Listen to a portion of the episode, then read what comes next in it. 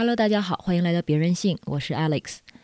这期节目是一期我和故事 FM 的合作内容，关于一位性别领域的老前辈，他叫谢丽华。这期内容也是一个系列内容的开启，我们将它命名为“女之力”，也就是女性的历史。我们会以每个月一期，大概五到六期内容，向大家介绍一些中国妇女运动的大前辈们。他们是中国性别事业的推动者、参与者，也是中国性别议题发展的观察者。而且，他们中的很多人都曾经受到九五年在北京举办的世界妇女大会的感召，或者因此成为了一位妇女工作者。我们从他们的故事中能听到的，不仅仅有他们个人为性别正义事业做出的巨大贡献，还能听到中国妇女运动的过去四十年。特别感谢故事 FM 的内容制作人野捕，让我有幸能以主播的身份加入这些故事的记录和呈现中。也欢迎大家关注“女之力”之后在故事 FM 和别人信上的更新。本期节目由故事 FM 制作并授权发布。故事 FM 是一档亲历者自述真实故事的声音节目，每周在微信公众号及各大音频平台同步播出。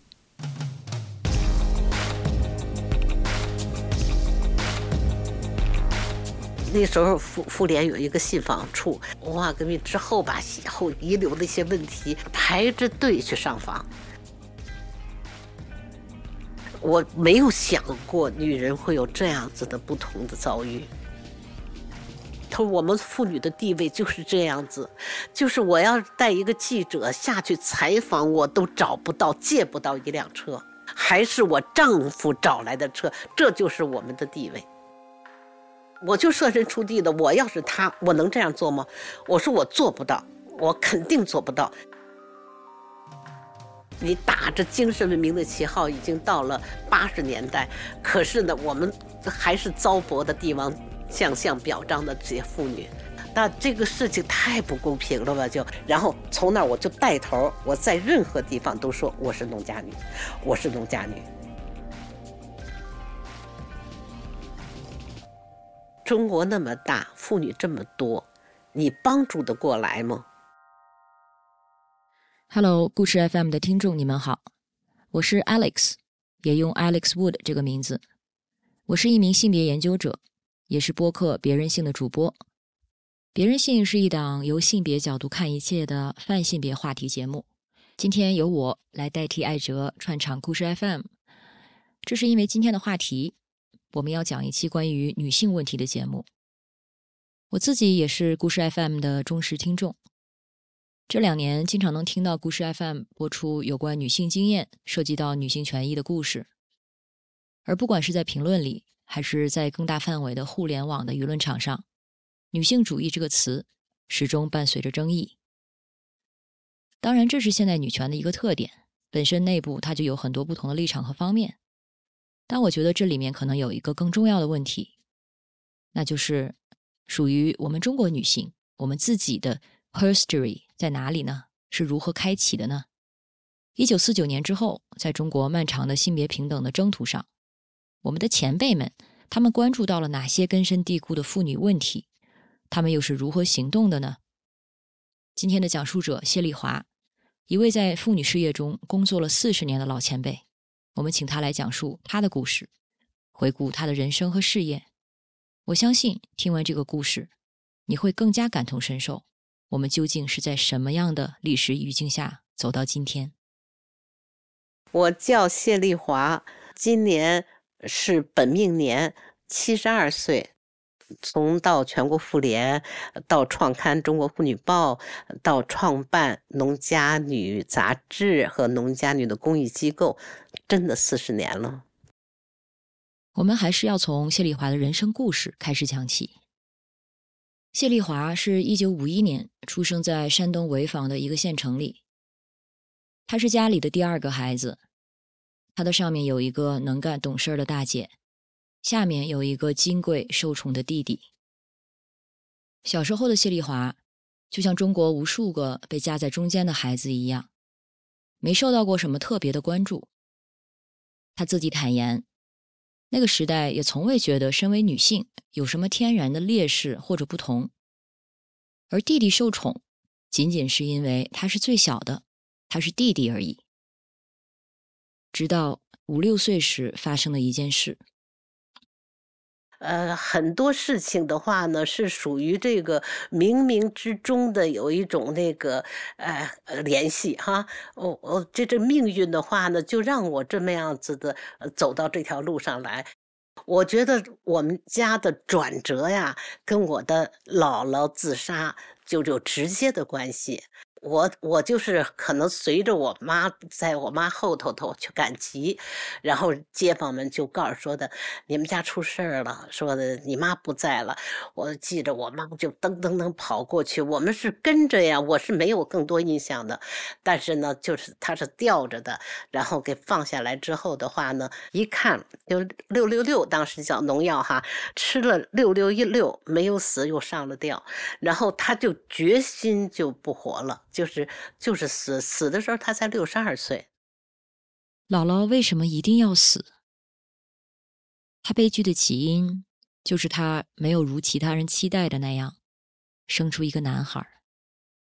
我姥爷的话呢，他没有儿子，而他家呢是属于他成分上定的是富农。实际上那个家里边还你想开着私塾，家里边要继承这个什么，所以老人又做主，就买了一个我的小姥姥。可是我姥爷呢不喜欢，因为我姥爷是受过教育的，不喜欢。可是家里边要传宗接代，姥爷后来娶的这个小姥姥，同样也是旧时代悲惨妇女的典型。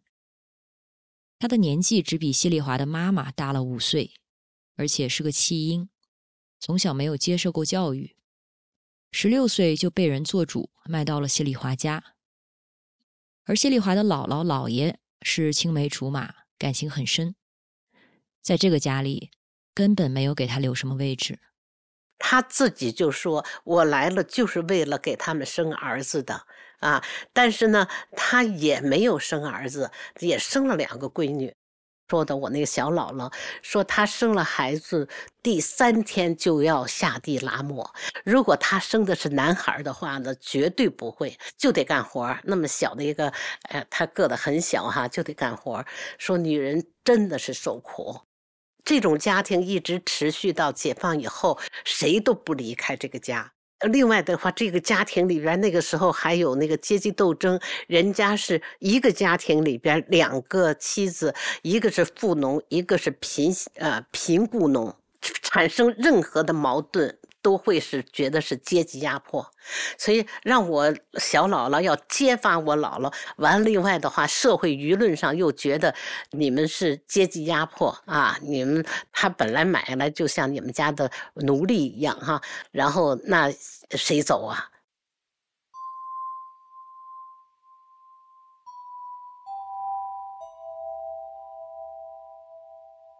可是我姥姥心里特别善良，然后让他到天津去，然后他到天津到北京，然后两个月的时间，他他自己说是该吃的吃了，该看的看了，我该走了。就是他要把这个位置让出去，所以他回来，他从天津回来，他已经做好了充分的准备。后来知道他那个绳子是从他家里娘家的一个什么呃呃姐妹那儿拿来的，然后药呢是怎么买的啊？他已经想好了，他要离开。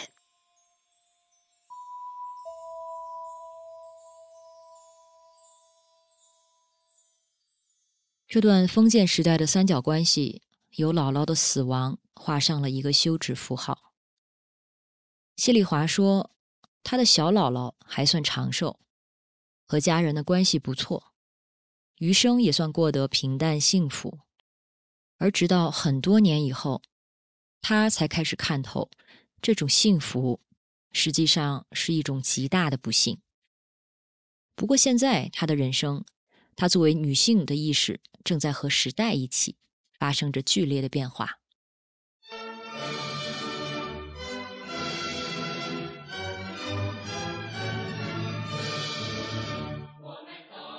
五十年代，人民公社大跃进正进行得如火如荼。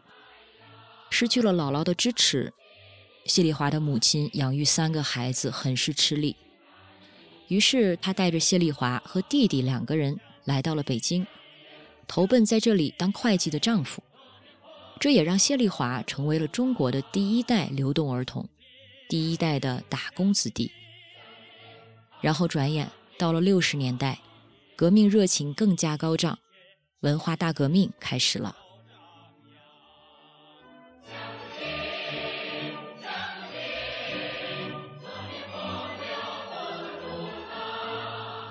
因为我们是我算老三届嘛，其实我上小学的时候吧，就是那个一直都学习都特别好，所以我考到了北京师大艺术中，也是学校北京的一类学校。那到了那个学校，没有不上大学的。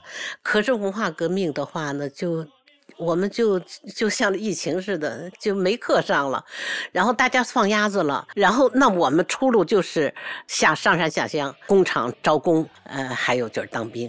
那当兵是最好的出路。一九六五年，对谢丽华来说发生了两件非常重要的事情。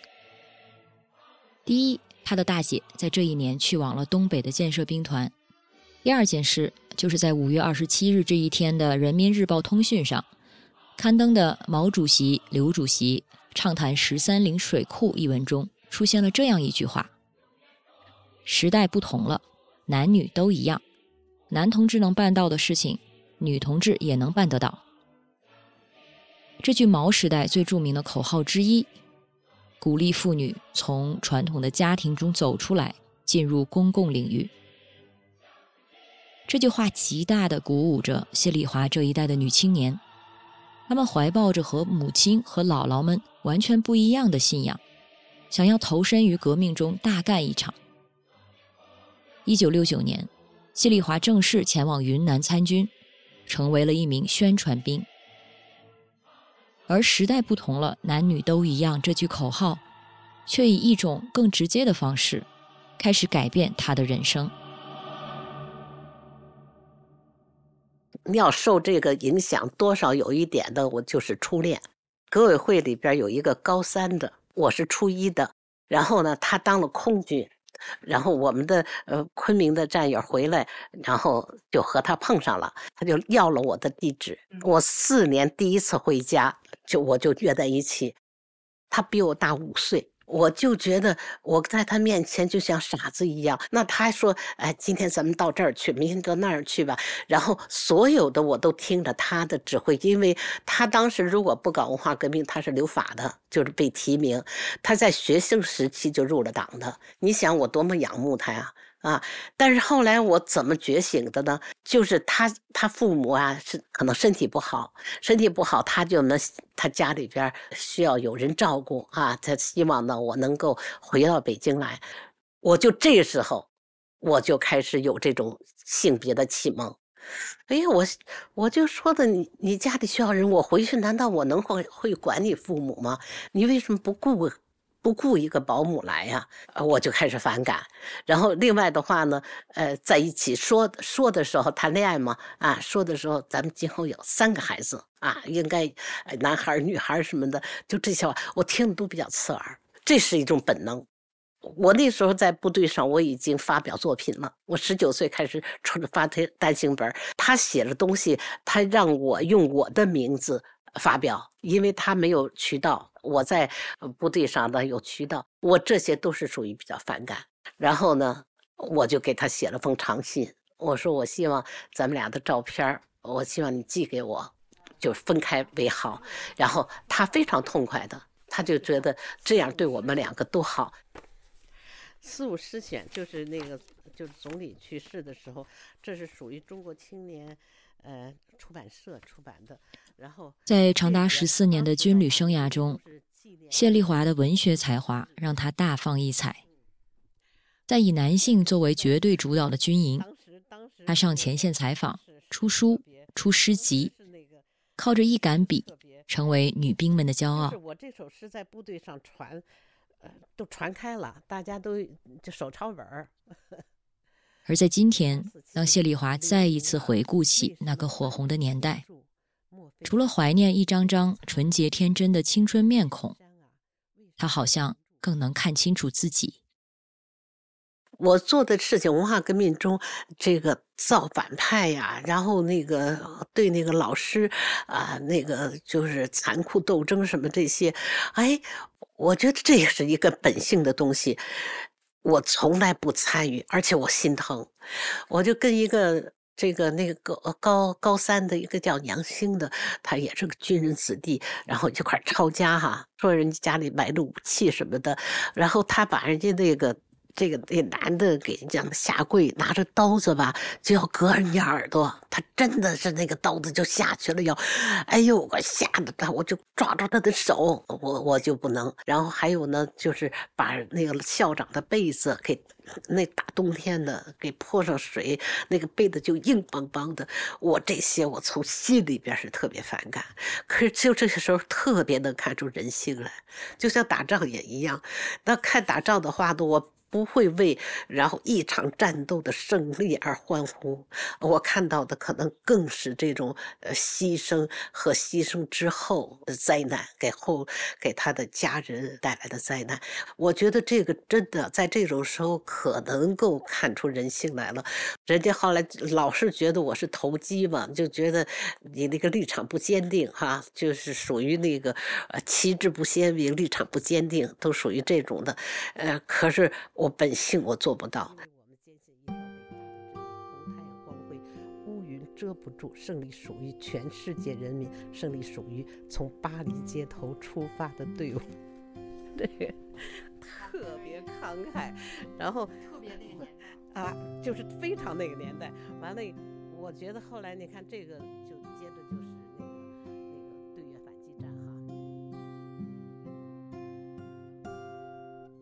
一九八三年，谢丽华正式退伍，她被调进全国妇联开始工作。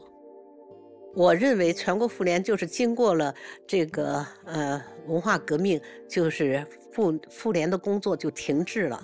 然后我们进去的时候呢，他才开始恢复工作。然后这些这个呃领导层的话呢，也特别想干点事儿，就在这个时候把我们招进去的。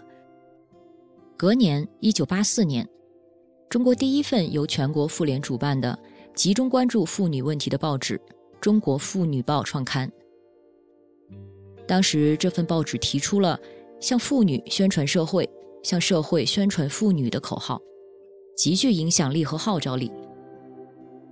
谢丽华以记者和编辑的身份加入到《中国妇女报》，并且自此开始了他长达四十年。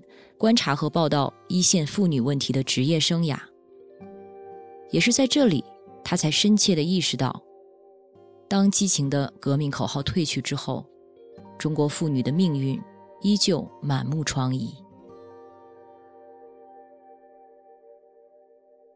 那时候妇妇联有一个信访处，那信访处的话呢，文化革命之后吧，后遗留的一些问题，妇女的各种各样子那种悲惨的那些命运的那些呃事情，有的就是因为生儿子问题，就跟我姥姥那个一样，然后还有的把鼻子可以咬下来，然后还有那个手上就带着伤，就是被咬了一口那个，然后这些被鉴定是轻伤，那男的还不能受到呃。这个法律的制裁，排着队去上访，我呢就会坐在那儿听他们申诉，坐那儿去听，我就真的是从心里边就知道，我说我原来是在男儿国，男儿国看到的真的更多的是能力的较量，然后到了这儿我才知道，真是我脑子老在唱那首歌，就是《战士的责任重，妇女冤仇深》。在谢丽华当年报道过的关于侵害妇女合法权益的案件中。有一个河南劳模案，让他至今都难以忘怀。这是个大案要案，呃，他是河南盐师盐师县的一个劳模，然后一直当到了河南省的革委会的副主任嘛，就这么一个人。文化革命以后，就就都回去了。他回到村里边的话呢，村里边的人，因为他有资源呢，修路，然后搞了一个罐头厂，村里把他当成大救星。啊，六十了，当时村里边有一个有一个三十岁的一个女孩，已经结了婚，有两个孩子了。她呢就看上了这个，她就把她的丈夫的话呢给弄到这个厂子里边去搞采购。整天往外跑，她就过来就跟这个女的同居，然后这女的好害怕啊，但是的话呢，就是强行的侵犯了这个侵犯这个女的，因为。她在那点就像是个太上皇一样，她给村民们带来了这么多的利益，是吧？然后那个呃，办了工厂，修了路，你想，大家都得喊喊她万岁了，恨不得。然后这女的的话呢，只要她丈夫走，她就吓得不行不行的，可是她又不能去说。他那个后来的话，他死在就是这六十岁的老头呢，死在这个三十岁的这个家里了，然后死在这儿是心脏病突发呀，还是怎么？他就死在那儿了。村民们都觉得那是个英雄，然后他们断了他的财路，那罐头厂不是也黄了吗？然后都把这个愤恨都放在这女人身上，就是他家里的老太太，然后。带着他家里的人，然后还有全村的人，就把这个女的打的，然后拿着笤帚疙瘩，就是拿那个扫街的那疙瘩那个棍儿往她的下身捅，血淋淋，然后把这个女的脱光了衣服，然后游街，从从山呃山沟里边一直走到大队部，就是就这么耻辱这么一件事儿，这个女的就就等于呃。抢救了，已经到了抢救了，这公安才开始参与的。这个我去了之后呢，那个妇代会的主任接待的我，现在叫也叫妇联主任了，那时候叫妇女代表。他呢，这个带着我，我看了，就这个姓朱的哈，这个老朱死的时候还有一些图片，就是呃那个送的花圈的，然后特别的风光，光是去的车。就有四百多辆，而这女的的话呢被打的这么惨。出院了以后，我去采访，见了他，他见了我就哭嘛，呃，他就跟我讲了，他说现在他门都不敢出，然后那时候承包土地，谁都不能挨着他，然后呢，就给他放在一个最高最上头那块土地，人家最不要的那个土地，然后她那个丈夫的话呢，也不能在罐头厂了，就买了一辆这个呃蹦蹦车，然后跑点这个运输拉个客，但是他那车停到哪儿，他那个轮胎就被爆在哪儿，就被扎。到哪儿？然后他的孩子上学的话呢，经常这个座位里边会拿出破鞋来。那这个事情太不公平了吧？就那个妇女主任就这样说说，就是她就是一个坏女人，因为她长得比较俏哈，她就是个坏女人，她就是想抱我们老朱的大腿。然后他们家被判了六个人判刑，就是这个姓姓朱的哈，因为参与打的呀。然后包括他那个老婆，呃，最多的可能是判了六年，最少的话呢判半年。然后，可是我去的时候基本全出来了，而那个老太太的话在里头根本没待几天就出来了，而且回村的时候放鞭炮欢迎她。从河南严师采访回来之后，谢丽华在中国妇女报上以“无罪的服刑者”为题，报道了这位女性的故事。而这篇报道收获的后续反响，从某种程度上，更加佐证了在八十年代中国广大的普通妇女要应对的究竟是怎样的现实。我这件事儿对我树立这种妇女观呐，我没有想过女人会有这样子的不同的遭遇。我想问一下，这篇报道发了之后，有对这个女性有一些帮助吗？或者对当地的这个生态有一些帮助吗？呃，这个就是那个妇联主任的话呢，跟我有过联系，挺好的。那个县里的妇联主席，我要要到他那个村儿的话呢，没有公那时候没有公交，然后呢得找一辆车。这个妇女主任的话呢，就为了给我找辆车，一天的时间找不到，没人去，他们自己又没车，最后是他。丈夫找了一辆单位的车把我送上去的，就这一件事儿，那个妇女主任也掉也掉泪，就说的妇联主席哈，他说我们妇女的地位就是这样子，就是我要带一个记者下去采访，我都找不到借不到一辆车，然后还是我丈夫找来的车，这就是我们的地位。提到八十年代，我们的注意力往往会被改革开放、城市化。经济发展这样的美妙词汇所吸引，但是在谢丽华的记忆里，八十年代充斥着非常多尖锐的妇女问题，比如说家庭暴力。半夜里边上访的妇女敲他的门他才知道妇女的问题，尤其是家庭暴力哈，就真的很多。他的基数非常大，不管是在城市还是农村。什么叫家庭暴力？你不打你就是冷暴力都算家庭暴力。被打得鼻青脸肿的，给咬掉咬掉耳朵、咬掉鼻子的，还有计划生育问题。我看到一个特别极端的案例的话呢，就是这女的得躲出去，躲到山沟、山洞里边去生孩子，没有医生，然后她那个丈夫愣是拿手给挖出来，然后大流血死掉。以及计划生育所带来的严重的重男轻女，他就说他们河南呢，你生了这个儿子的话呢，胎盘是要放在你的院子中间的，挖一个就埋起来；你要生了女儿的话，胎盘就扔在厕所里头，或者扔在什么让狗什么吃掉。另外就是土地问题，因为承包了，承包了以后呢，这个妇女的话呢，如果不离开家。土地有你一份你只要离开家，你像这些家庭暴力也好啊，遭到这个呃磨难，你离了婚之后，你就没有寸土之地，基本利益都得不到保证。城乡人口开始流动，而流动出去的妇女被视作一种污名，啊，叫出嫁女。那那个妇女说的，为我为什么不叫男的？为什么不叫出嫁男呢？啊，就叫我们出嫁女。另外参政。妇女的参政呢？农村妇女原来的话呢，都是好比她当妇女主任的话呢，就自然而然的进到村委会了。然后后来不就竞选吗？竞选的话呢，妇女就成了弱势了。这些男的的话呢，就恨不得呃说他们呃就吃流水席也好，就是呃恨不得就是一家送一箱可乐，呃然后都投男的票，而女的不会。妇女的这个参政的比例降到了历史上从来没有过的这个。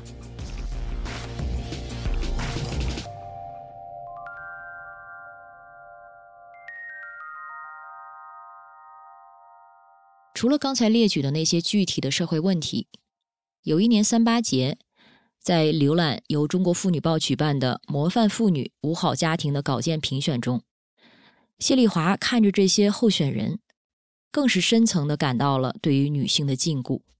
三八节评出了一大堆都是牺牲妇女维持家庭的，其中有一个就是她结婚半年，然后丈夫车祸失去性功能，她又在那儿待了八年，然后他们家把她的呃能转的车子什么全锁起来，然后她母亲就告诉她说的，呃，这就是你的你的性命啊。呃，嫁鸡随鸡，嫁狗随狗，嫁个扁担抱着走，然后她也就进入这个圈套，让那个丈夫学一点这个修电器吧，能能干点什么活然后她就被表扬成一个模范家庭吧。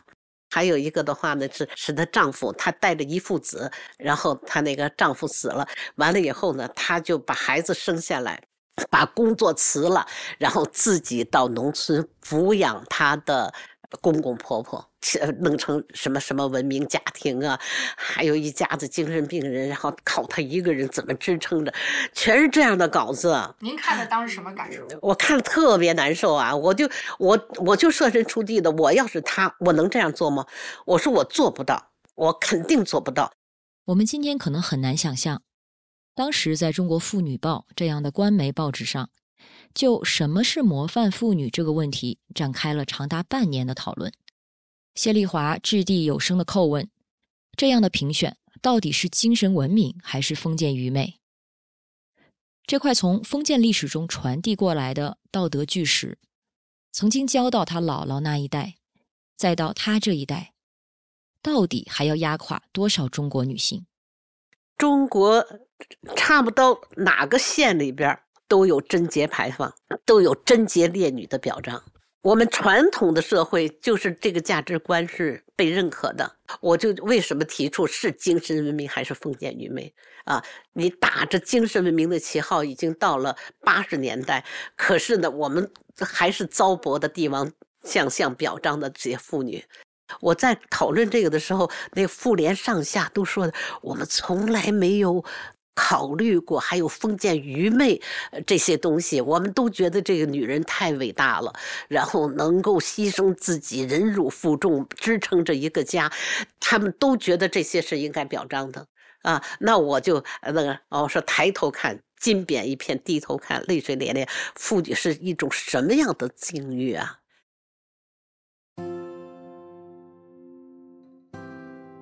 上个世纪九十年代。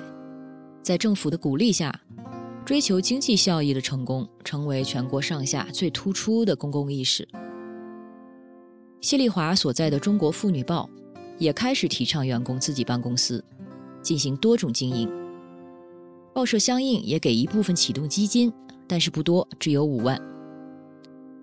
此时的谢丽华刚过四十岁，她有着十四年的军营经历和八年的记者经历。不论在体力、阅历还是直觉上，他都处在干事业的黄金期。而创办一个自己喜欢的报刊，几乎是当时所有媒体人的梦想。他当时正和朋友一起开办一家服务于北京未婚女青年的单身俱乐部。他想，是不是可以办一本关注女青年婚恋问题的杂志？他应该会有很好的广告客源和经营前景。但没想到，这个想法。一下子就被出版署的领导驳回了。我跟他说了之后呢，把这套材料给了他，他就笑一笑，他说：“你这个和中国的文化传统完全是背道而驰的。”他说：“你知道咱们是宁破一座庙，不拆一桩婚，你还弄个单身世界？他不是我不批，中宣部也不会批。”你就趁早打消这个念头吧，哎，一盆冷水泼过来。但是领导告诉他，早在一九九零年，为了配合当时妇联面向全国农村妇女开展的双学双比竞赛活动，一本名字叫《农家女百事通》的杂志已经批下来了。双学双比非常有年代感。总之，它是一个由国家牵头。面向全国各族农村妇女开展的学文化、学技术、比成绩、比贡献的培训和竞赛活动。那么现在这本杂志已经批了下来，但是两年过去，没有报社愿意接手。他问谢丽华：“这不是有现成的吗？你何不试一试？”我呢听了之后吧，我那个心里的想法是什么呢？事在人为，管它叫什么名字呢？能自己出来创业，能把自己的想法能够付诸实践，我我就回来就跟报社商量，报社说的那也按就是你创业的那个算哈，就是你你自己出来，然后五万块钱，就是你你就去办。从城市单身女青年到农家女，这个客群的跨度确实有点大。但谢丽华对农家女这个群体非常熟悉，她直觉中这个既是农民又是女性的边缘群体，可能藏着一座故事的富矿。在正式办农家女之前，谢丽华回了一趟山东老家，她母亲的一脉亲戚依旧居住在这里。她回到自己出生的老房子面前，拍了一张照。她说。别人不相信她这个在城市里长大的精英女性，能做出一本农村妇女会买来看的杂志。但是在拍下那张照片的那一刻，在和宜家的几个嫂子弟媳聊起家常的瞬间，她心中对于自己的怀疑就消失了。她知道，自己原本就是他们中的一员。但是，首先的第一件事就是需要弄清楚，到底有没有人会看这本杂志。我就去找这个，这是说城乡部管，城乡部的话呢，告诉我说的全国现在有一点三亿的妇女参加双学双比，啊，我也不知道他的数字怎么来的。哎，如果我们就是十分之一的妇女，呃。能订这个杂志，说你这个就是全国之首，就最大的了一个了。十分之一的话，那就一千多万份儿，是吧？我没想到那么多，但是我想着一年发行十万份是不会有问题的。那我是真的是一个地儿一个地儿的跑，然后这个你像那个，就是我在《妇女报》的时候，我报道过的那些啊妇联，还有一些企业家，然后去找他们要广告，去找他们，反正是第一年的话呢，没有三万份还，我才知道，难到这个程度，而且呢，就是报社的人没人愿意跟我干。就说的你他妈吃饱了撑的，然后给农村发这个编个刊物哈，农村妇女谁买书看呀？在过往二十多年的工作经验里，谢丽华一直相信，自上而下的行政手段是有效的。不论是一呼百应的革命岁月，还是当年在中国妇女报发出一个讨论，总是能得到各界妇女的支持和响应。但这次红头文件好像失效了。谢丽华意识到，时代的潮水已经改变了方向。她要用全新的方法来面对妇女问题。于是第二年，她也狠狠用上了市场经济的手段，就是做广告。后来我第二年采取采取策略，咱就对着妇联。这个妇联的话呢，他要什么呢？下乡需要车，办公需要打字，他们都没有。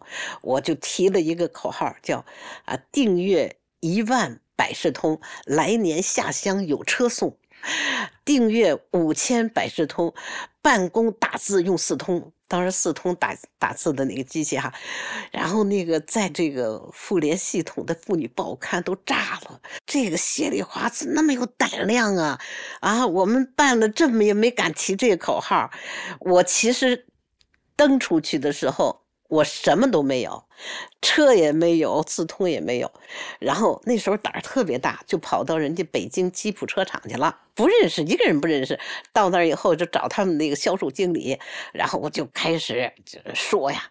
完了以后，他们说说的那个，我卖一辆车呢是五万二，他们请示了上头，给你四万八。订十万册是九万六吧？九万六我就得给他订十万册，我我就得给他四万八，我才弄一辆车进来。我居然要了他们四辆车，一万份一万份杂志，而这个杂志都没有读者，就在他们办公室堆着。然后他们的话呢，在办活动的时候再发给妇女。创办杂志初期。谢丽华的想法还仅仅是为农村的妇女姐妹们办一份她们需要的杂志，所以杂志从设计到栏目基本沿用了她在中国妇女报时期的一些经验，聚焦在婚姻、家庭、技术学习等等。到了第二年，杂志顾问吴清教授向谢丽华引荐了福特基金会的项目官员白梅。当时他们正在中国的西南和西北地区。进行生殖健康的调研项目。经过洽谈，白梅当即答应可以一年订一万份杂志，并且连续订三年，并希望谢丽华能在《农家女》上开设一个生殖健康的专栏。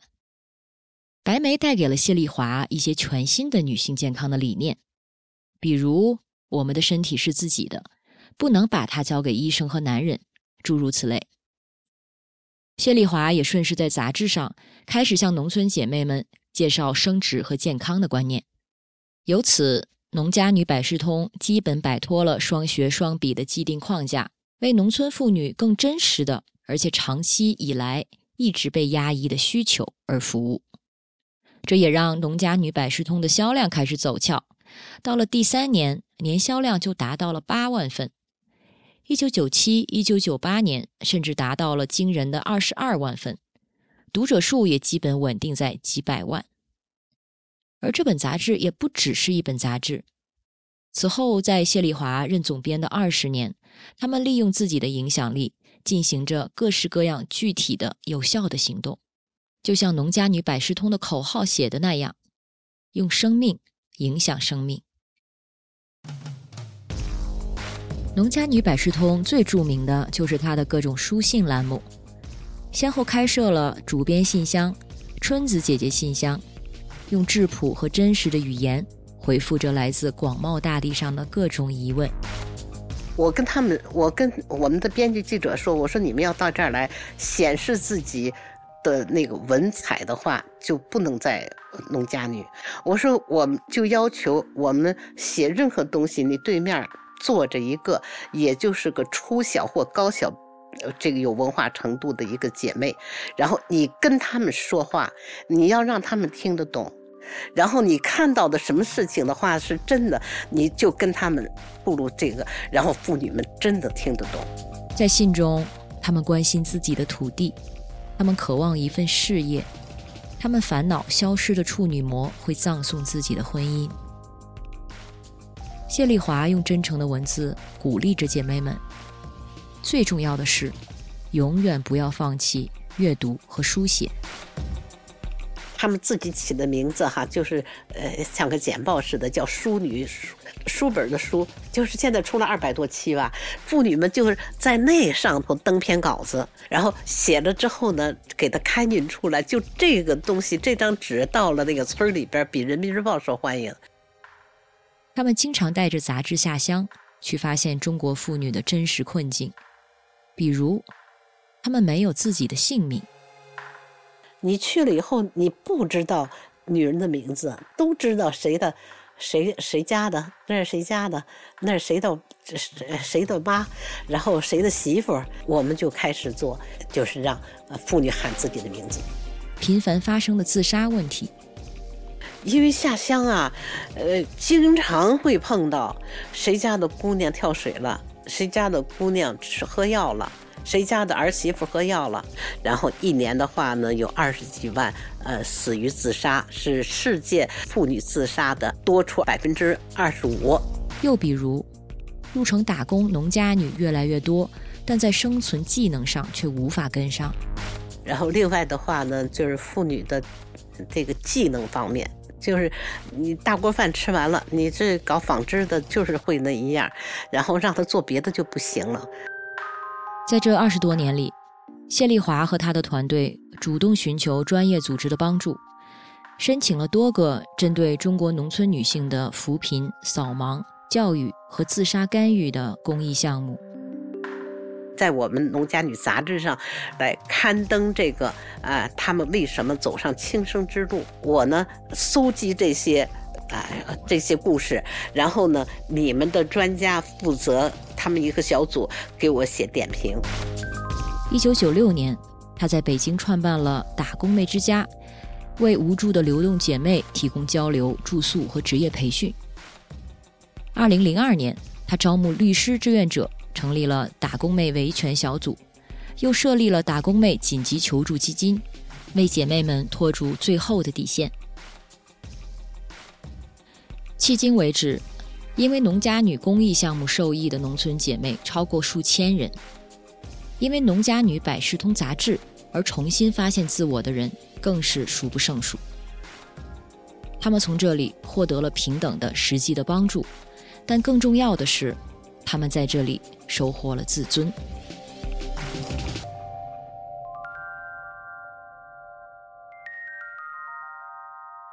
就是农村妇女是一座没有开采的矿山，就是你只要给他们机会，给他们一个舞台，他们就能迸发出一个你难以想象的力量。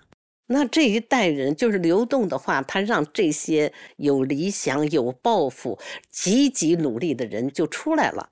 呃，尤其像这种大城市里边那些女老板啊，大大小小的很多都是流动出来的。啊，他们能够有这个舞台，让他们能够呃发展起来。人的那个有选择的权利，这个比什么都重要。来自世界五大洲的亲爱的姐妹们、朋友们，盛大的第四次世界妇女大会已经拉开了它的序幕。请记住，这里是北京，这里有长城。提到中国的女权发展，一定绕不开1995年在北京召开的世界妇女大会。这是中国女权进程上一个极其重要的里程碑。九十年代，当谢丽华还埋头于农村妇女的实际问题时，她想不到自己能与世界妇女运动有什么联系。她觉得自己只是一个传播者，没想过扮演成一个妇女运动的推行者。可当他亲眼见到来自世界各地的女权主义者们，他才发现，用他自己的话说。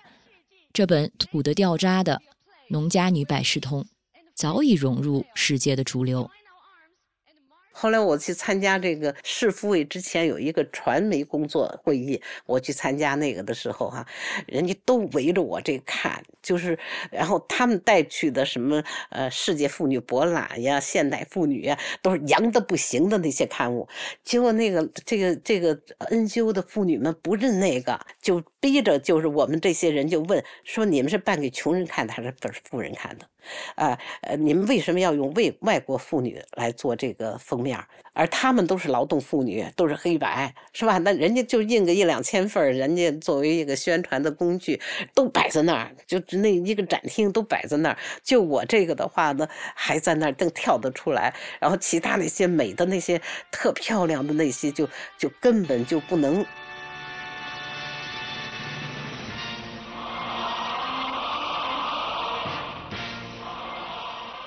我回来写一篇文章，不就说的？我说我知道与世界妇女接轨，不是说三点式比基尼就接轨了，而是的话呢，就是你把自己融融进这个劳动妇女当中啊，你才是这个接轨当中的一个浪花。而我们呢，不能小看自己，然后。我回来以后，我说的，咱们首先要自己看得起自己。如果你自己看不起自己，没有人能看得起你。而我们是世界妇女运动当中的一朵浪花。然后从那儿我就带头，我在任何地方都说我是农家女，我是农家女。所以现在就农家女和谢丽华就画了等号，人都知道谢丽华农家女。而妇女报的话呢，尽管是个副总编，但是我没觉得我在那儿。有多大的贡献？而这个农家女是那个一手创办啊，一手创办的。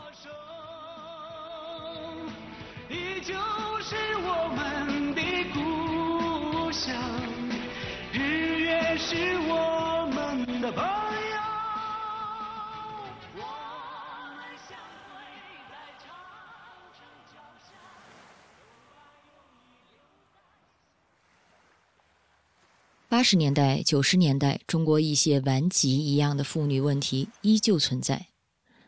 但是世妇会之后，来自官方的、民间的对话开始出现。此后，非政府组织在中国社会积极进行着倡导，并发挥着影响力。虽然问题还是那些问题，但它有了更多被讨论的路径，也有了更多被解决的可能。这个时期有非常多像谢丽华这样的行动者，他们都在世妇会之后迎来了事业的黄金时期。许许多多聚焦女性问题、女性权益的 NGO、电视、报纸、课程培训应运而生。我们很多成长于这个时期的人，也接受到了最初的女权主义启蒙。我们今天试图想讲的。是谢丽华所亲历的中国妇女问题发展的四十年，但故事几乎到这里就要结束了。就像我们今天在谢丽华的故事中反复听到时代所发挥的推动力，在她事业的后半程，这也成了最大的不可抗力。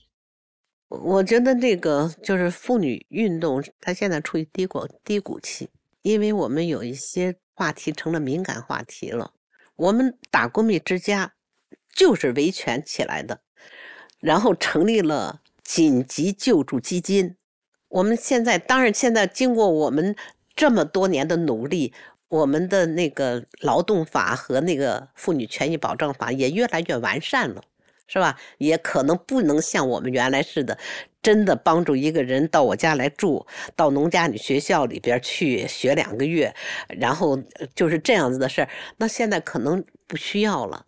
所以有时候我上次碰到一个，就是一个妇女，这个因为这个计划生育做失败了，丧失劳动能力，找不到任何赔偿，我就派人过去了解这事儿。去了解这事儿，你前脚刚去，后边的政府就都追上来了，而且要追查这些消息是从哪来的。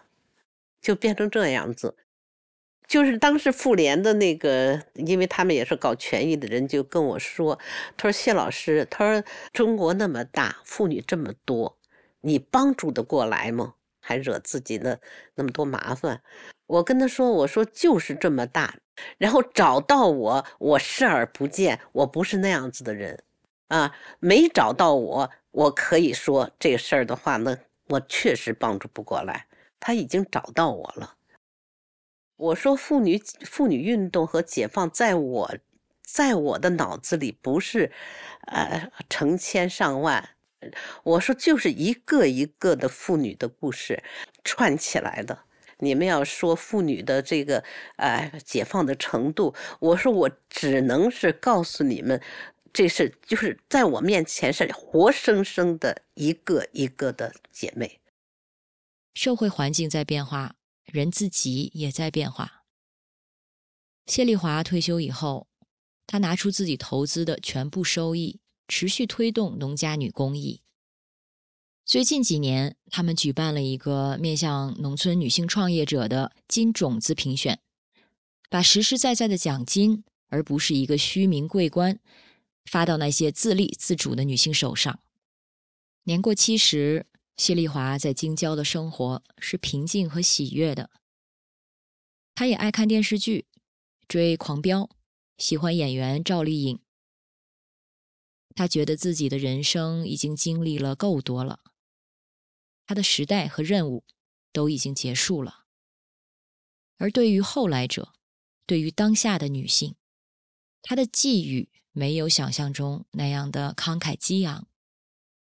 这就是一个经历过一切的人会告诉你的：世界上从来没有两全其美的选择，你要选择战斗，还是选择持续战斗？我觉得。不要怕，就是任何事情的话呢，都是反反复复的。让我现在回到我当时办农家女的时候，办妇女报的时候，那样犀利的文章是精神文明还是封建愚昧，然后是这个无罪的服刑者，我写不出来了。可是我明白这个事情是怎么回事儿。我年轻的时候也挺冲的，啊，呃，也是好多事情上也是这个。不碰南墙不回头的，碰过几次壁以后，你就知道啊，你什么样子的话呢，走得更久啊，那你就走走得慢一点，你还但是方向还是一个。我可不可以理解，在您现在价值观里面，有一些东西是比所谓的那种理想、完全的理想主义是要更重要的？呃，我想是因为我自己人生观没有改变，世界观没有改变，然后价值观没有改变。只是我的行为方式做了一些调整，跟年龄有关系，跟我自己现在这个担负的这个没有更多的负担有关系。人生来这几十年，千万别荒废过去。你不管你做什么，你都是要有一个这个自己喜欢、能够付诸实践的一件事儿。我觉得真的是这一辈子就是选择了做农家女这件事情。可能把所有的积累都是因为要做这件事情，因为我总觉得冥冥之中吧，好像姥姥在看着我，妈妈在看着我，农村的一些姐妹们在看着我，我就觉得这个时候是其实是心里边呃是比较踏实的。